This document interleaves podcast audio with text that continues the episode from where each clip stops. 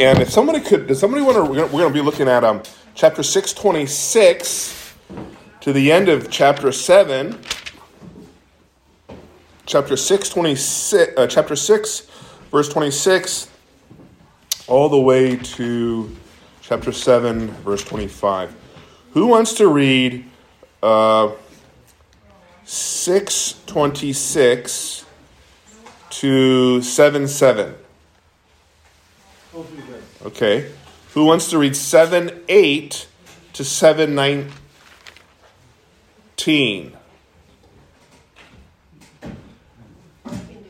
Okay. And who wants to read uh, uh, 720 to 725?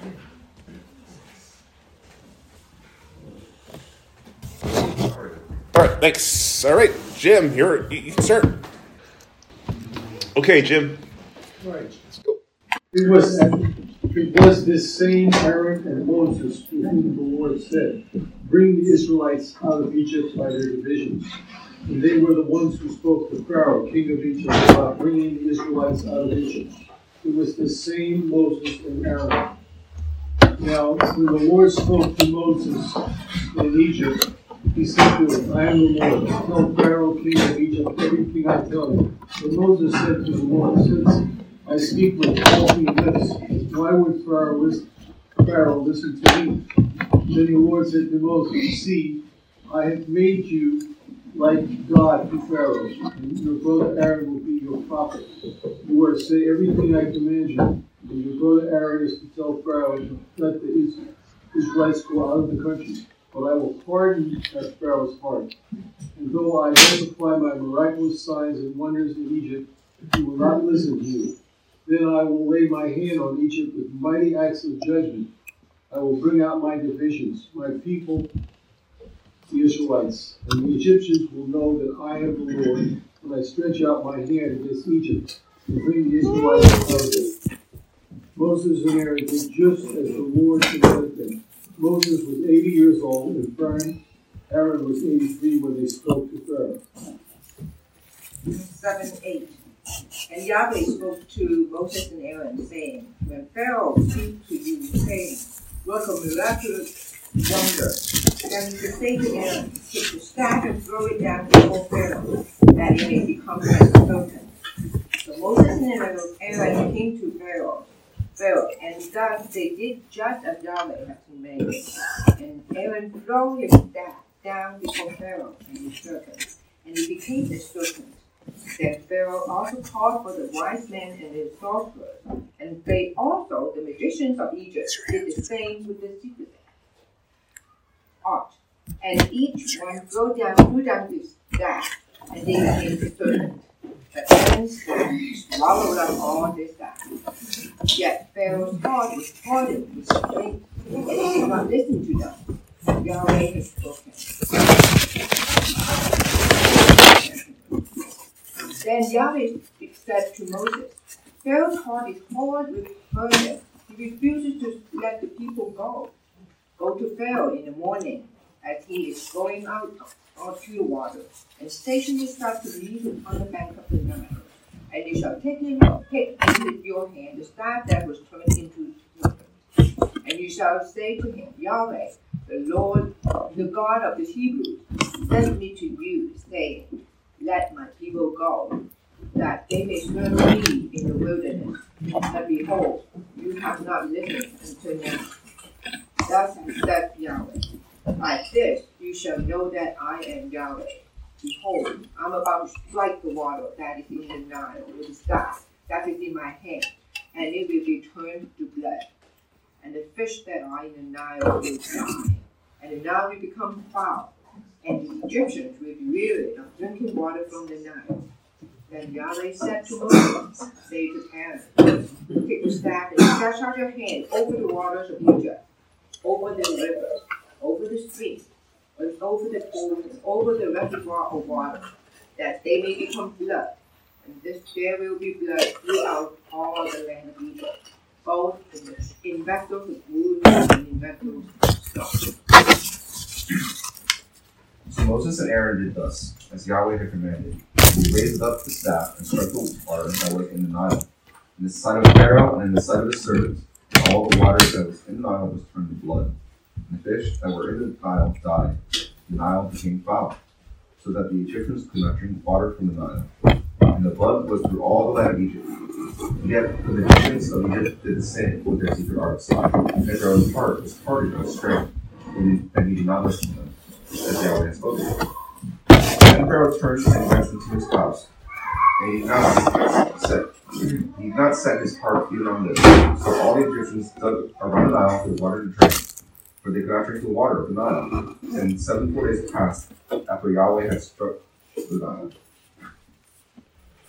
Great. So, so far in our Exodus, by way of review, we've been learning that, uh, that Exodus is the cornerstone of theology in the Bible. And what that means is that some of the major uh, theological themes that run through Scripture and are unpacked in the rest of the Scripture uh, begin right here in this book. Um, the doctrine of uh, Jesus taking on humanity to save us, and the union with Christ, and knowing God's name, and the the, the nature of Satan and the and the, the, the, the, nature of salvation with respect to deliverance and victory of, of God over evil. Jesus as a prophet, um, the salvation pictured as the second Exodus. These doctrines and, and more are given birth in the book of Exodus. Uh, so much of even the rest of the Old Testament references and makes allusions to the Exodus. Uh, you know, even uh, uh, uh even in popular uh, popular entertainment or like Lord of the Rings, and you, you see so many theme, themes, biblical themes, but themes from the book of Exodus. If you remember the, the eagle, remember the giant eagles that rescue some of the people? That phrase, that, that, that imagery comes from Exodus when Jesus, when God, when Moses says, on, on the wings of eagles, uh, God will rescue us. And Isaiah repeats that. Um, uh, these allusions, these references uh, are strewn throughout the Old Testament and the New Testament. And so knowing and understanding knowing and understanding Exodus helps us recognize these references and allusions more clearly. It helps us understand why these Old Testament prophets are, are quoting or referencing Exodus. Even last Sunday, my sermon in uh, uh, Psalm 33, um, I was so helped by my study in Exodus. I was able to kind of uh, point out to you some of the quotes from, from Exodus, the allusions, and why the psalmist uh, makes these references and allusions. Um, if you notice, if you remember in Psalm 33, he there's the theme of, of creation, Genesis, and there's the theme also of Exodus as well, God delivering Israel from, uh, from Egypt. Today, you're going to find out why. You'll see why today, why the psalmist makes those connections. Um, in other words, if you want to understand the Old Testament and the New Testament, you have to master the book of Exodus. In Exodus, God reveals the nature of salvation and the kind of relationship he has with his people. In Exodus, God reveals his personal name, Yahweh. Um, remember, it started in chapter 1, and the context was given. Uh, Pharaoh is, is oppressing his people uh, as, as, as, as the Israelites ex- multiply, as they have more children, as the population grows. This is what? The fulfillment of the Abrahamic covenant. And that frightens Pharaoh to the degree he begins to oppress them uh, and, and, and, and unsuccessfully so. In chapter 2, we were introduced to the deliverer of Israel, Moses. Uh, what happens to him will happen to the people that he rescues. He was delivered, right, from the, from the Nile, from death, and God will use him to deliver his people from death. Um, but we also saw in chapter 2 that Moses uh, he needs some more sanctification. He, Moses sees himself as an Egyptian, and, and he needs to shed his Egyptian identity for a Hebrew identity. He needs to be one with his people. God's leaders need to be one with the people they save. And, we're, and we, we were introduced to the, the, the, the, the theology of corporate solidarity. Chapter 3, God reveals his name Yahweh and his, and, and his agenda for Israel through a burning bush.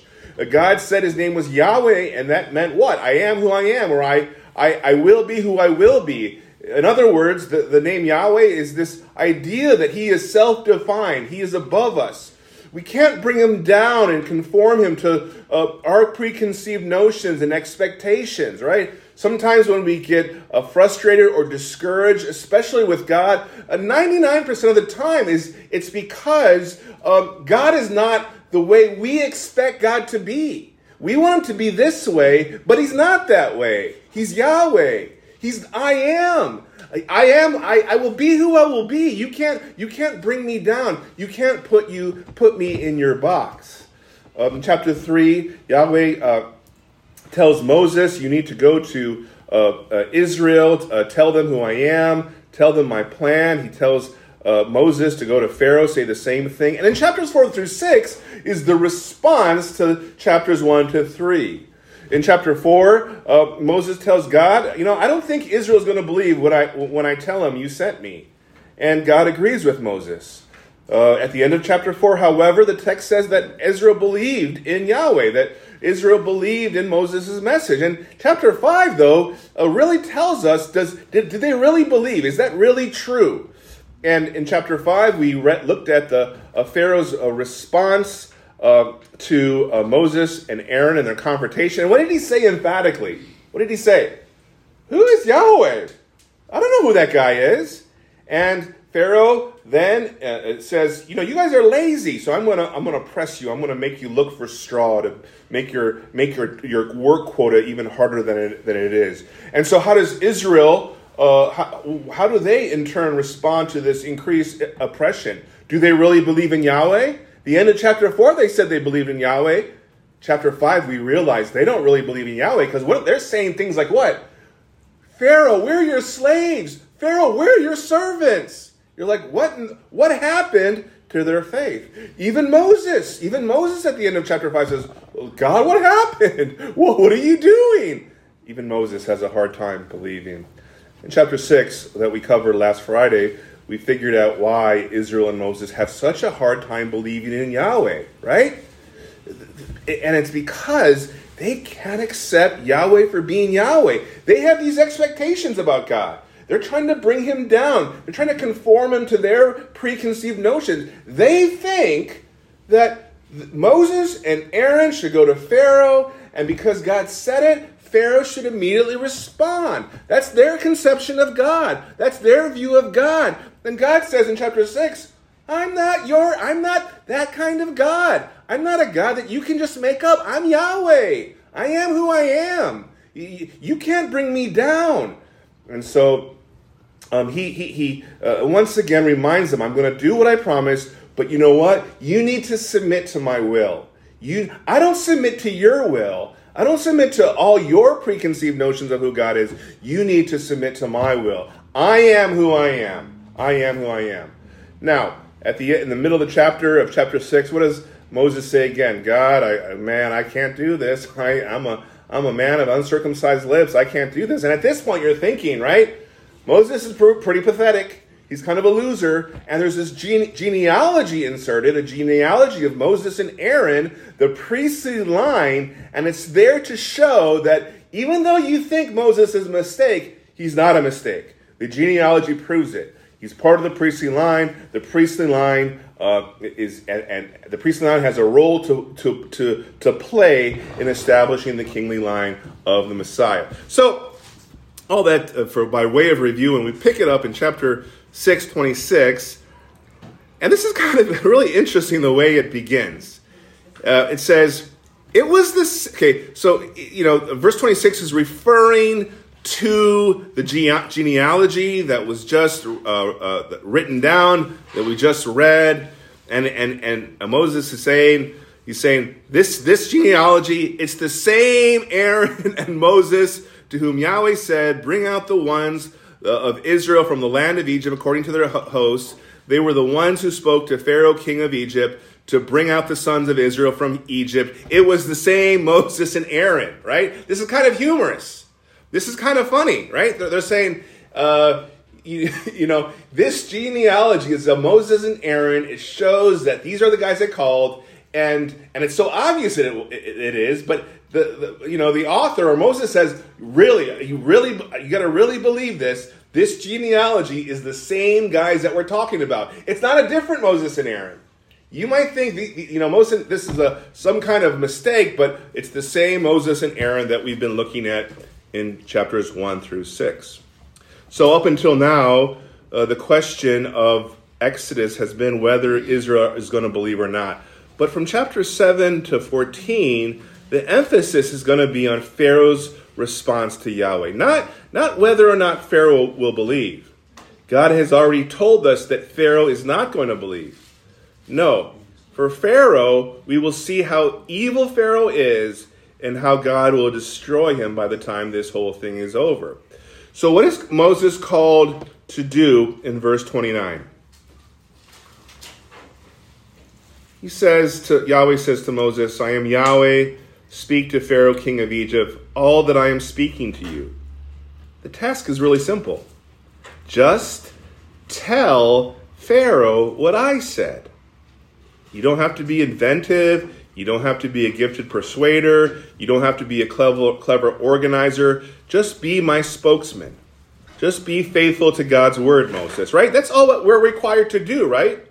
As believers, we obey God's word and then we just tell others what God has said. We don't add, we don't take away, we don't have to be clever, we don't have to be powerful, we don't have to be talented. We just have to be faithful. That's what verse 29 says. And and what is how does Moses respond in verse 30? It's often how we act in the real world, right? Instead of just telling others what God has told us, we do we, we, we have the same kind of attitude, right? Moses said before Yahweh, Behold, I am I am of uncircumcised lips.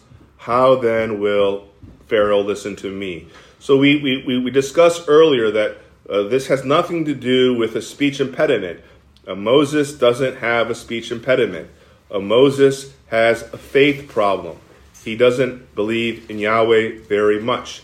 God needs to grow his faith. Now, verses 1 through 7, if you, uh, uh, it seems repetitive. It seems like uh, we've seen this before. It seems redundant. But the tone in the Hebrew in these first seven verses is a tone of rebuke, right? Have you ever told your children to do something the 15th, 15th time, right? The tone is a little bit different. The first time, it's like, hey, could you please do this for me, you know? And the second time, it's like, hey, remember, remember I told you to do this? The 15th time, it's like, hey, what's going on? Didn't we tell you to do this? And this is the tone in verses 1 through 7. There's a tone of rebuke. This is part of the refining process of Moses. Remember, the theme of Exodus for Israel is whether or not Israel will believe. The theme of Exodus for Pharaoh is his destruction. And so, verses 1 through 7, it, it doubles as kind of a, a, rebuke to Moses, but it also gives us the, uh, the basic plan of what God will do against Egypt. This is how the plan will go down with Egypt. So look at verse 1. See, uh, then Yahweh said to Moses, See, I set you as God to Pharaoh, and your brother Aaron shall be your prophet. Right? That's the posture Moses is to take when he interacts with Pharaoh. And how is this kind of ironic, considering uh, the person Moses will be going to? In verse 1. Moses, this is this, this, Yahweh said, this is the posture you're to take with Pharaoh. Yeah, and so how is this ironic in light of, of who he's talking to, Pharaoh? Who does Pharaoh think he is? He thinks he's God. And so you have this this this this uh, 80 year old man. He's an old man, and we see he's not the he's not the uh, most talented guy in the world. He's not the strongest guy in the world. But to Pharaoh, he's to act as if he's God. See, by calling Moses God, Yahweh is beating Pharaoh at his own game. Uh, his own game. Pharaoh, you think you're God. You think you're God. But even my, my weak servant Moses is higher in stature and authority than you are. And what is God's end goal out of all, out of all of this? Verse two, it's so that not that they would just leave out of the go out of the land per, uh, um, to, to worship, but to leave the land permanently, uh, once and for all. Once Pharaoh says, uh, "Yes, you can go," Pharaoh is admitting defeat. He's admitting that he's not their God, that Yahweh is God over Israel and over overall. And notice what he says in, in the end of verse 2. He, uh, he's very uh, uh, specific, very precise, and he calls the land his land, Pharaoh's land. Even though Israel has been there for 400 years, uh, this is not Israel's land, this is Pharaoh's land. Uh, verse 3, God says to, to Moses, uh, I will harden Pharaoh's. I'm sorry, verse 3, yes. I will harden Pharaoh's heart with stiffness. With stiffness. Um, anybody have a, a, a legacy standard version? Okay, so he, said this before to Moses. He said, Moses, uh, you know, go to Pharaoh and I will harden his heart. He said that back in chapter 4, uh, 21. What is the, uh, what is the, uh, what is the chapter 421 LSB say, Una, at the end? Uh, at the end, I will harden his heart with strength. so See? Good, good, yeah. I will harden with, I will harden his heart with strength. And here in chapter 7, verse 3, uh, the LSB says, I will harden Pharaoh's heart with stiffness. Okay? Um, most translations just use the word harden in both chapter 4 and chapter 7, even though they're two distinct Hebrew words, totally unrelated. The first word uh, that we saw in chapter 4 has the idea of strengthening, strengthening, uh, hazak. Uh, So in chapter 4, God says, Moses, when you go to Pharaoh, I will strengthen Pharaoh's heart. Uh, Pharaoh wants to do this anyways, but I will give him uh, the strength to finish the mission, to, fin- to, to, to go until the end, to, to go until completion. Right? There, there are times when I have I really want to do something badly, but when obstacles obstacles come in my way, what happens? I weaken inside. I weaken inside. And even though I want to finish the task, I can't do it because I don't have enough strength. So Pharaoh, he wants to he wants to rebel until the end, but unless God strengthens his, heart to finish the end, he won't do the end. So so there's this kind of uh, this com- uh, kind of compatibility. There's there kind of God is working together. He's using the evil of Pharaoh's heart to do what he wants to do to accomplish God's will. So in chapter four, the word is to strengthen. And so the LSB, in, in order to distinguish between the two hardens, uses the phrase, I will harden his heart with strength. Here in chapter 7, uh, uh, the LSB translators go, I will har- harden Pharaoh's heart with stiffness. This is uh, kasha, kasha. And this word is a different word for a different uh, uh, a nuance of harden, and it means resistance. It means stubbornness. So uh, God is making Pharaoh's heart unbreakable to so that by the time so that God can reveal all of his all the full measure of his power in the 10 plagues so that God can be glorified, right? So God is working with Pharaoh. He's strengthening Pharaoh's heart to do what he's want- wanting to do, and God is sovereign over, over Pharaoh's heart in that he's he's uh, giving this him a, a stubborn heart, an unbreakable heart. And so we see kind of compa- compatibility and sovereignty. And he says, I'm going to multiply my signs and wonders. This is this this combination is used in the Old Testament almost always associated with the Exodus. And it shows the uniqueness of the signs and wonders that occurred in Egypt. These de- these these kind of demonstrations of power that we see in Exodus, you don't see it throughout the entire history of the Old Testament. You see it in very specific places uh, I mean, really no other place besides Exodus. You see like little variations of miracles, but the kind of power displayed in, in Exodus, you really don't see in, in, in the entire Old Testament. Now, verse 4 these signs and wonders, they're not there to engender faith like they were for Israel. They're there to what? To what is what does Pharaoh what what, did, what does God say Pharaoh will do? Uh, what does God what, what does God say that he will do to Pharaoh? I'm sorry. I will set my hand upon Egypt. I will by these miracles that they will be great judgments verse 4. And he calls what does he call the sons of Israel? He calls them my hosts. Does, does verse 4 say that? Do you see that my hosts? Anybody have a different with different words? My armies. My armies, because yeah, ho- host means my armies. And how is that kind of interesting? Why is this ironic? Because currently the Israel uh, people of Israel they have they want nothing to do with you know confronting Pharaoh or. Oh, okay, sure, sure, sure, sure. But I mean, can you imagine the condition of the Israelites under this oppressive slavery? They're like skin and bones, you know, ragtag, and uh, uh, God calls them my hosts, my armies. What is God, God trying to convey to Egypt? I'm going to beat you so bad.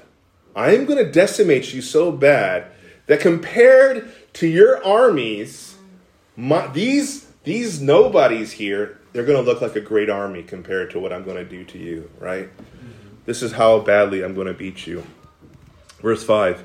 Uh, then the Egyptian, Egyptians shall know that I am Yahweh. Um, it's one thing for a people to acknowledge the greatness of their own God. It's another thing for a pagan people to do that. And yet, the greatness that Yahweh will display to Egypt will be not a greatness of mercy or grace, it's going to be a greatness of, of judgment. When I stretch out my hand against Egypt and bring out the sons of Israel from their midst. What do we learn about salvation in general from verse 5? What do we learn about salvation in general from verse fi- verse 5?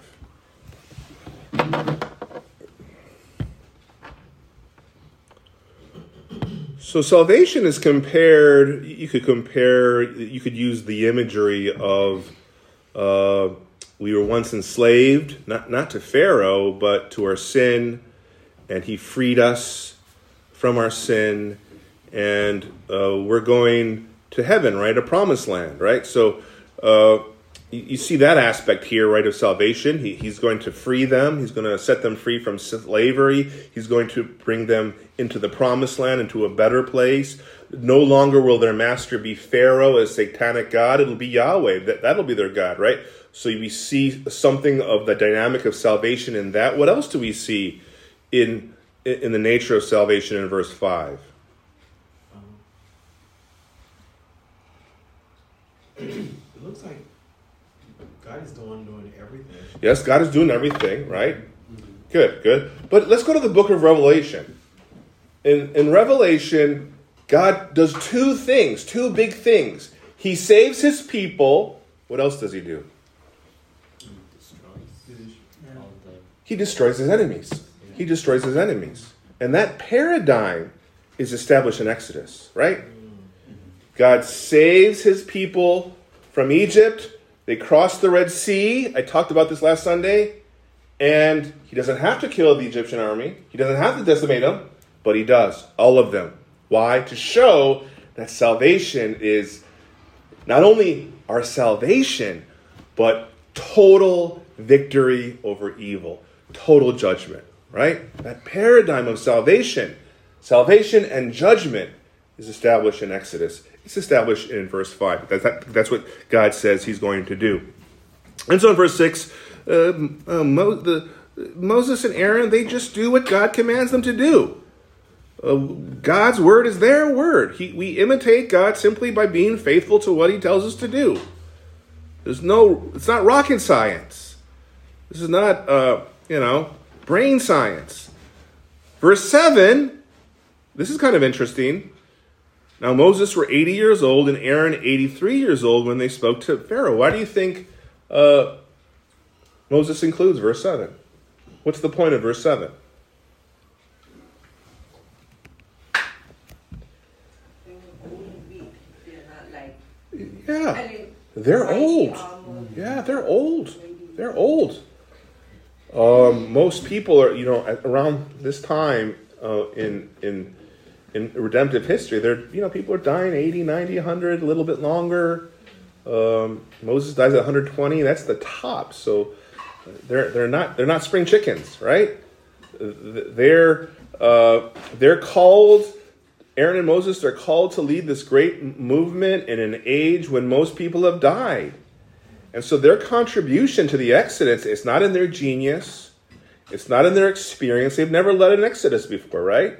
It's not in their credentials. I mean, Moses, he was a shepherd and he was a murderer. It's not in their vitality. What makes them successful leaders is what? Verse 6 they do what God commanded them, right? That's what makes us successful leaders. We just do what God commands us. Nothing more. Nothing more. When we try to do more than what God commands us, we get in His way. We get in His way. And uh, that's what that's a that's a helpful lesson for ministry. Just do what God commands you to do, and He'll bless your ministry. He'll bless your service. When you try to do more, we get in His way, and it's hard to see. It's harder to see blessing that way. Well, in verse eight through twenty-two, we begin a new section on the ten plagues, and and and there, these ten plagues, the, the, that number, that number matches the times that God speaks in Genesis one. In Genesis one, there are ten God said statements, ten formal declarations that God says in Genesis one, and all these ten plagues they connect to Genesis one, one and two. In other words, God through these ten signs and wonders is declaring that he is the creator and not Pharaoh. Um, the ten plagues also have a connection to the Egyptian pantheon, and so he's going to break. God is going to break Pharaoh and these false gods with these ten plagues. And another thing before we kind of dive in here, there is a clear structure to the ten plagues. There's a clear structure, a definable structure that groups uh, these ten plagues into three groups and and and, and we can we can see the structure uh, uh, very clearly with the variation of the words that you find in verse 15. Look at what it says in verse 15. Uh, go to Pharaoh in the morning. Uh, that's the first group. That's the first group, and then go to plague number four, chapter 8, verse 20. Yahweh said to Moses, Rise early in the morning, right? So you saw that in the first, you're going to see that in the first plague, not in the second, not in the third. You will see it in the fourth, and then you're going to see it in the seventh plague. Uh, chapter 9, verse 13, Yahweh said to Moses, Rise up early in the morning. So there's three groups. The first cycle of signs has to do with water. Look at verse 19, chapter 7, verse 19. Take your staff, stretch out your hand over the waters of Egypt, the rivers, the streams, the pool, reservoirs of water, right? Water, water, water, water, water. It's pretty obvious. Uh, go to uh, the fourth plague. The fourth plague, that is, that has to do with the land. That has to do with the land. And look at the end of verse 21. The houses of Egypt will be full of swarms of flies, and also on the ground on which they stand, right? Verse 22, on that uh, on that day I will make a distinction for the land of Goshen. Uh, verse 22, you may know that I am Yahweh in the midst of the land, right? Verse 24, the end of verse 20, because of the swarms of flies in all the land of Egypt. So that second group has to do with the land, and the third group uh, has to do with the air. Go to uh, the beginning of the seventh uh, plague, and uh, he says, uh, uh, rise up early in the morning and look at uh, look at verse 22 stretch out your hand toward the sky right? Verse 23 uh, moses stretched out his hat, a staff toward the sky right? Uh, so you have all these uh, other references to the sky here as well. So it's really clear that what is uh, these 10 plagues trying to communicate about God? God is the creator over the water, over the land, and over the air. And this is the same order as what? As creation, right? Water, land, and air. You find the same order here. So that's why. So going back to Psalm 33, right? Last Sunday. Why does he connect Genesis 1 and Exodus, because he's the creator. And Exodus is about the power of, of, of God's creatorhood, right? And he, and he quotes, right? When he quotes that that verse from Exodus in Psalm 33, he quotes from Exodus 15, uh, the song of victory after God shows all these his 10 plagues. He now now they rejoice. Now they're worshiping God, right? Like a what? Like a song, like a song. So the psalmist is going, okay, let me let me talk, let me pull something about the power of God as creator in a similar kind of format is the format I'm writing now in this psalm, the Song of Moses, Exodus 15. See how the psalmist is thinking. Um, go back to chapter 7, verse 8 and 9. He says uh, to Moses and Aaron, um, when, Pharaoh, when, when Pharaoh speaks to you, when he says to work a miraculous wonder, uh, you shall say to Aaron, uh, Take your staff and throw it down uh, before Pharaoh that it may become a serpent. So Pharaoh wants to see something supernatural. He wants to see that Yahweh is, is truly sovereign, truly supreme. The staff here is a symbol of God's power and strength. Uh, where will this staff be placed later? Remember? The Ark of the Covenant. In the Ark of the Covenant, right? So to, to remind Israel of God's creator when did the staff, power as creator. I'm sorry? When did the staff bud? Oh, I don't know. Oh, you'll have to, I don't know. I'll have to get back to you. Uh, verse 10 Aaron throws down the staff and it becomes a serpent. And remember this there was a similar similar incident when uh, God told Moses to do that as a miracle for Israel in chapter 4. It's a different word though for the serpent here. The serpent in chapter 4 was the typical name for snake.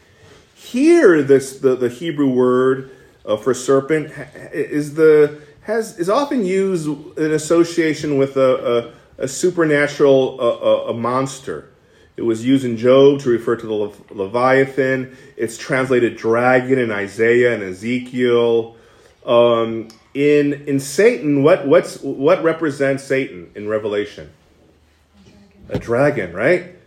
And now some people say it's a different. It's it's different. So because this has to do with some uh, uh a, a, a, large amphibian, some say some people say uh, alligator. It's not. It's and it, and the other one is snake. So they conclude it's two uh, different animals. I don't think that's right. I think it's the same animal, whatever it is, some type of serpent.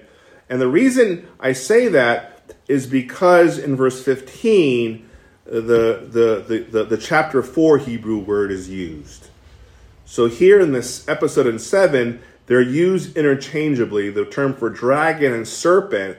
So the question is then why does Moses use this different word here in verse 9? And I, and I think it's because he's emphasizing uh, uh, the, the demonic symbolism behind it, the satanic symbolism behind it. And so what do I mean by this? So they throw down the staff, it becomes a serpent, and then the Pharaoh calls for the wise men, the sorcerers, the magicians of the Egypt. They do the same with their secret arts. Uh, they throw down. They each one throws down his staff. They become serpents. But verse twelve, Aaron's staff swallowed up their staffs. Um, so uh, we see in this, this kind of battle of serpents, God's serpents win to show what? That God is Lord over supernatural po- powers, especially Satan. God is in charge over Satan. Now, what's going on? Uh, is this a real snake? Uh, what, what's going on with the, the snakes of the magicians or the wise men? We, we don't know for sure, but here are some options that we have for us. We can't be dogmatic about each one. But here are some options that we have for us about these these kind of these kind of uh, rival snakes that the magicians imitate uh, in light of God's miracle. Now, the word magicians there, that that has this idea, or I'm sorry, the word sorcerers has the idea of drugs or magical potions, like hallucinogenic potions or a smoke or incense that make you see things that aren't there. And so that could be like they throw this powder in the air and they kind of see something that isn't there. It could have been the result of demonic powers. It also could have been sleight of hand, like a magic trick. I mean, it's not hard to, you know, to recreate this miracle, right? You have a you have a, like a towel, a staff, hey, you know, and then you and then you replace it with a snake. Look, you know, it, it's a really easy trick. Uh, I read a one commentary that talked about uh, a particular kind of snake that that where you touch it, it has the the ability to just stand, just uh, stay erect. So you, you can hold it like a staff, and when you throw it down, it'll turn into a snake. It could have been that. So we don't know. But what we do know is it's not the real thing, because Aaron's staff eats up this snake.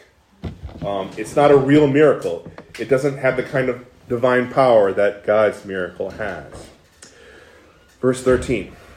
Um, here, yet, verse 13, yet, yet, yet Pharaoh's heart was hardened with strength. So, how do you know which hardened this is? Well, in the LSB, it'll tell you it's strengthened. It's uh, Pharaoh, God is doing what Pharaoh already wants to do. There's this con- confluency happening. Uh, Pharaoh is doing what he wants to do, and Yahweh is doing what he's going to do. So, this battle between Yahweh and Pharaoh, it's not political, it's theological. The question is who is the true God? Who is sovereign? Is it Yahweh or is it Pharaoh? And so here, here, here it begins. Here the battle begins in verse 14. Verse 14, this is how it begins. Yahweh said to Moses, somebody read it. Somebody read their uh, translation. Verse 14. Anybody? Then the Lord said to Moses, Pharaoh's heart is stubborn. He refuses to let the people go. Okay, so uh, uh, this is a different word for hard. Uh, this is uh, the, the first, the, the, the word for strengthen was the Hebrew word, uh, it was uh, hazak. The, the, the word in chapter 7, verse 3 was kasha, which is stubborn. Here in verse 14, the word is um, uh, kavod or kaved, and that means a weighty. Uh, the word is used to uh, to translate into glory. Okay, glory. So there's a different connotation here. I like how the LSB distinguishes it for us because here the LSB says Pharaoh's heart is hard with firmness. First, it was uh, hard with strength, hard with stiffness. Verse 14, hard with firmness. And the idea here is that Pharaoh wants all the glory. Pharaoh wants all the glory for himself, but God, through these plagues, is going to show them he has no glory of, of any sort. This is the goal of the 10 plagues. Uh, he, God is establishing goals and, and, and, and agenda items he wants to do in these verses. What does he want to do? He wants to rob Pharaoh of any glory that he's trying to steal from God. What does he want? Uh, uh, uh, what does God want to do? He wants to let his people go. Pharaoh doesn't want to let the people go. And in verse 15, we, we, we saw this phrase, right? This unique phrase that begins every three plagues, as I said earlier go to Pharaoh in the morning as he's going out to the water. Uh, back then, most Egyptians didn't uh, bathe in the water. They didn't bathe in the Nile because most uh, Egyptians, common uh, Egyptians, didn't know how to swim. But if you were royalty, you, you, knew how to swim, and so very select people, the elite, would go out to the Nile to take a bath. And then Moses says to verse uh, Moses, uh, God says to tell Moses, tells Moses to do what in verse fifteen? Station yourself to meet him on the bank of the Nile. That phrase, on the bank of the, the, the Nile, where did you see that before? Do you remember? It's a distinct phrase repeated, and we saw it earlier. And they put Moses in the Nile. Right. Chapter 2, verse 3. Then she put the child into the, into the basket and put it among the reeds by the bank of the Nile. Same phrase. To indicate what? To show what? Uh, something more specific. So, why was Moses in the bank of the Nile? Because all the babies were being thrown in the Nile. They were all dying. They were all dying. And so, God is telling Moses, you go to Pharaoh when he's on the bank of the Nile. To show what? I'm going to get you back. I'm going to retaliate. What you did to my children when you threw them in the Nile, I'm going to do to you. I'm going to destroy you. Um, you killed my kids. I'm going to I'm going to kill your kids. Um, verse 6, 16. And you shall say to him, Yahweh, the God of the Hebrews, sent me to you. Let my people go that they may serve me in the wilderness. I'm a better master. I'm a better king than, than Pharaoh, God is saying. Verse 17, uh, he declares explicitly to Pharaoh, By this you shall know that I am Yahweh, Pharaoh. Remember what Pharaoh said the first time when Moses confronted him? Who is Yahweh? I don't know who this Yahweh is. Now Yahweh says, You're going to know who I am. You're going to know who I am by the time I'm done. And what does he do? He he strikes the water that is in the Nile with the with the blood, uh, uh, with the staff that is in my hand. It will be turned into blood. So remember, water. Day two of creation. God separates the waters, and the the god of the Nile. There was a god of the Nile. His name was Hapi, H A P I, Hapi. Now in verse 17, the water of the Nile turns to blood to show what? The death of the god. Hapi is dead, right? Hapi's dead. Uh, verse 18, the fish in the Nile will die. Uh, that's day five. Remember, uh, day two and day five. You know, the, the, the, the days of creation all correspond one, four, two, five, three, six. So, two, the waters. Day five, he fills the waters. And so you see the striking of the waters in this first plague, and then you see the fish that he filled the waters in day five, they all die. To show God is exercising creation power. Creation power. Look at verse 18 again. Or, or look at verse 18. The Nile will become foul. Where did we where did we uh, see that word before? Foul. Remember? Was that when the Israelites were like complaining to Moses and Aaron, saying like how they became odious? Very good. Chapter five, verse twenty-one. They go to the people go to Moses. They're complaining to him.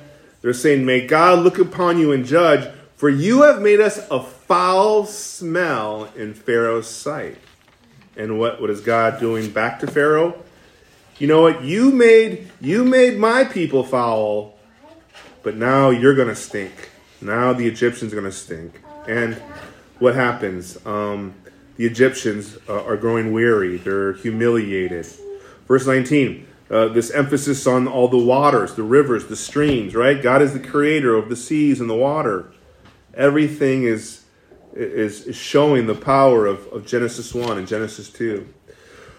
Well, um, verse 20 uh, uh, Moses and Aaron did this. Yahweh commanded, he raised up the staff, struck the water. He did all that God was that that that all that God's told him to do. Pharaoh, of course, resisted. The water in the Nile turns to blood. All the fish die in verse 21.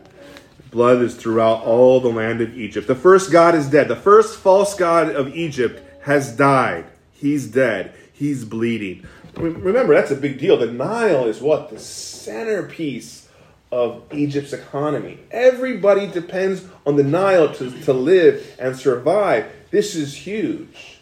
See, the first confrontation, it was between Moses and Pharaoh, it was a stick, it was a snake, it was between Pharaoh and Moses, Pharaoh and God, and no loss here. But in this first plague, Pharaoh can't hide, right? Pharaoh can't keep this a secret. Now everybody knows that Pharaoh is rebelling against God. Um, now look at verse 22. The magicians of Egypt, they did the same with their secret hearts, secret arts. Uh, uh, what was this? Another hallucination? Uh, again, if you were going to do like a cheap magic trick, this is kind of pretty easy, right? Hey, there's it's water. Hey, it's red now. You know, it's like the old switcheroo. It could have been demonic. We don't know. Um, notice what they don't do.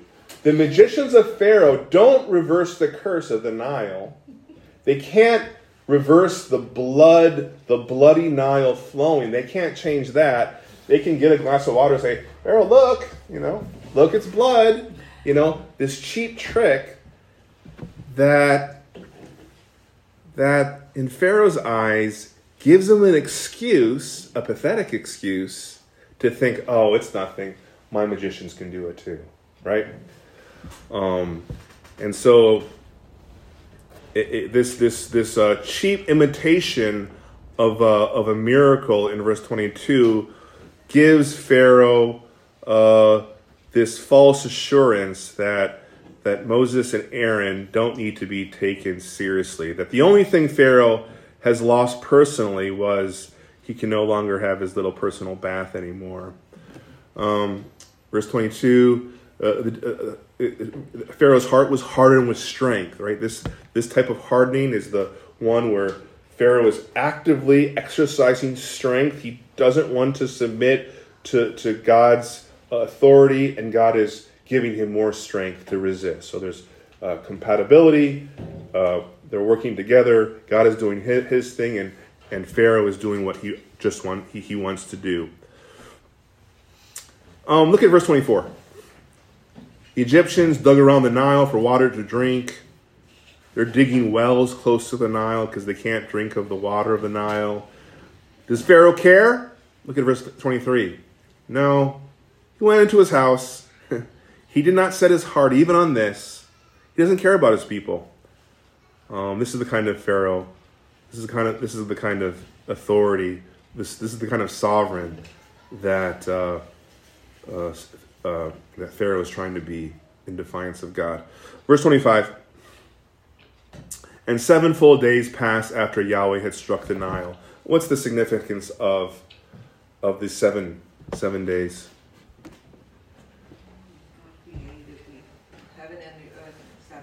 Yeah, so creation week, seven days. So it finishes with Pharaoh, you're going against the God of Genesis 1. God of Genesis 1 and 2, that's who you're fighting against. And so that's how chapter 7 ends.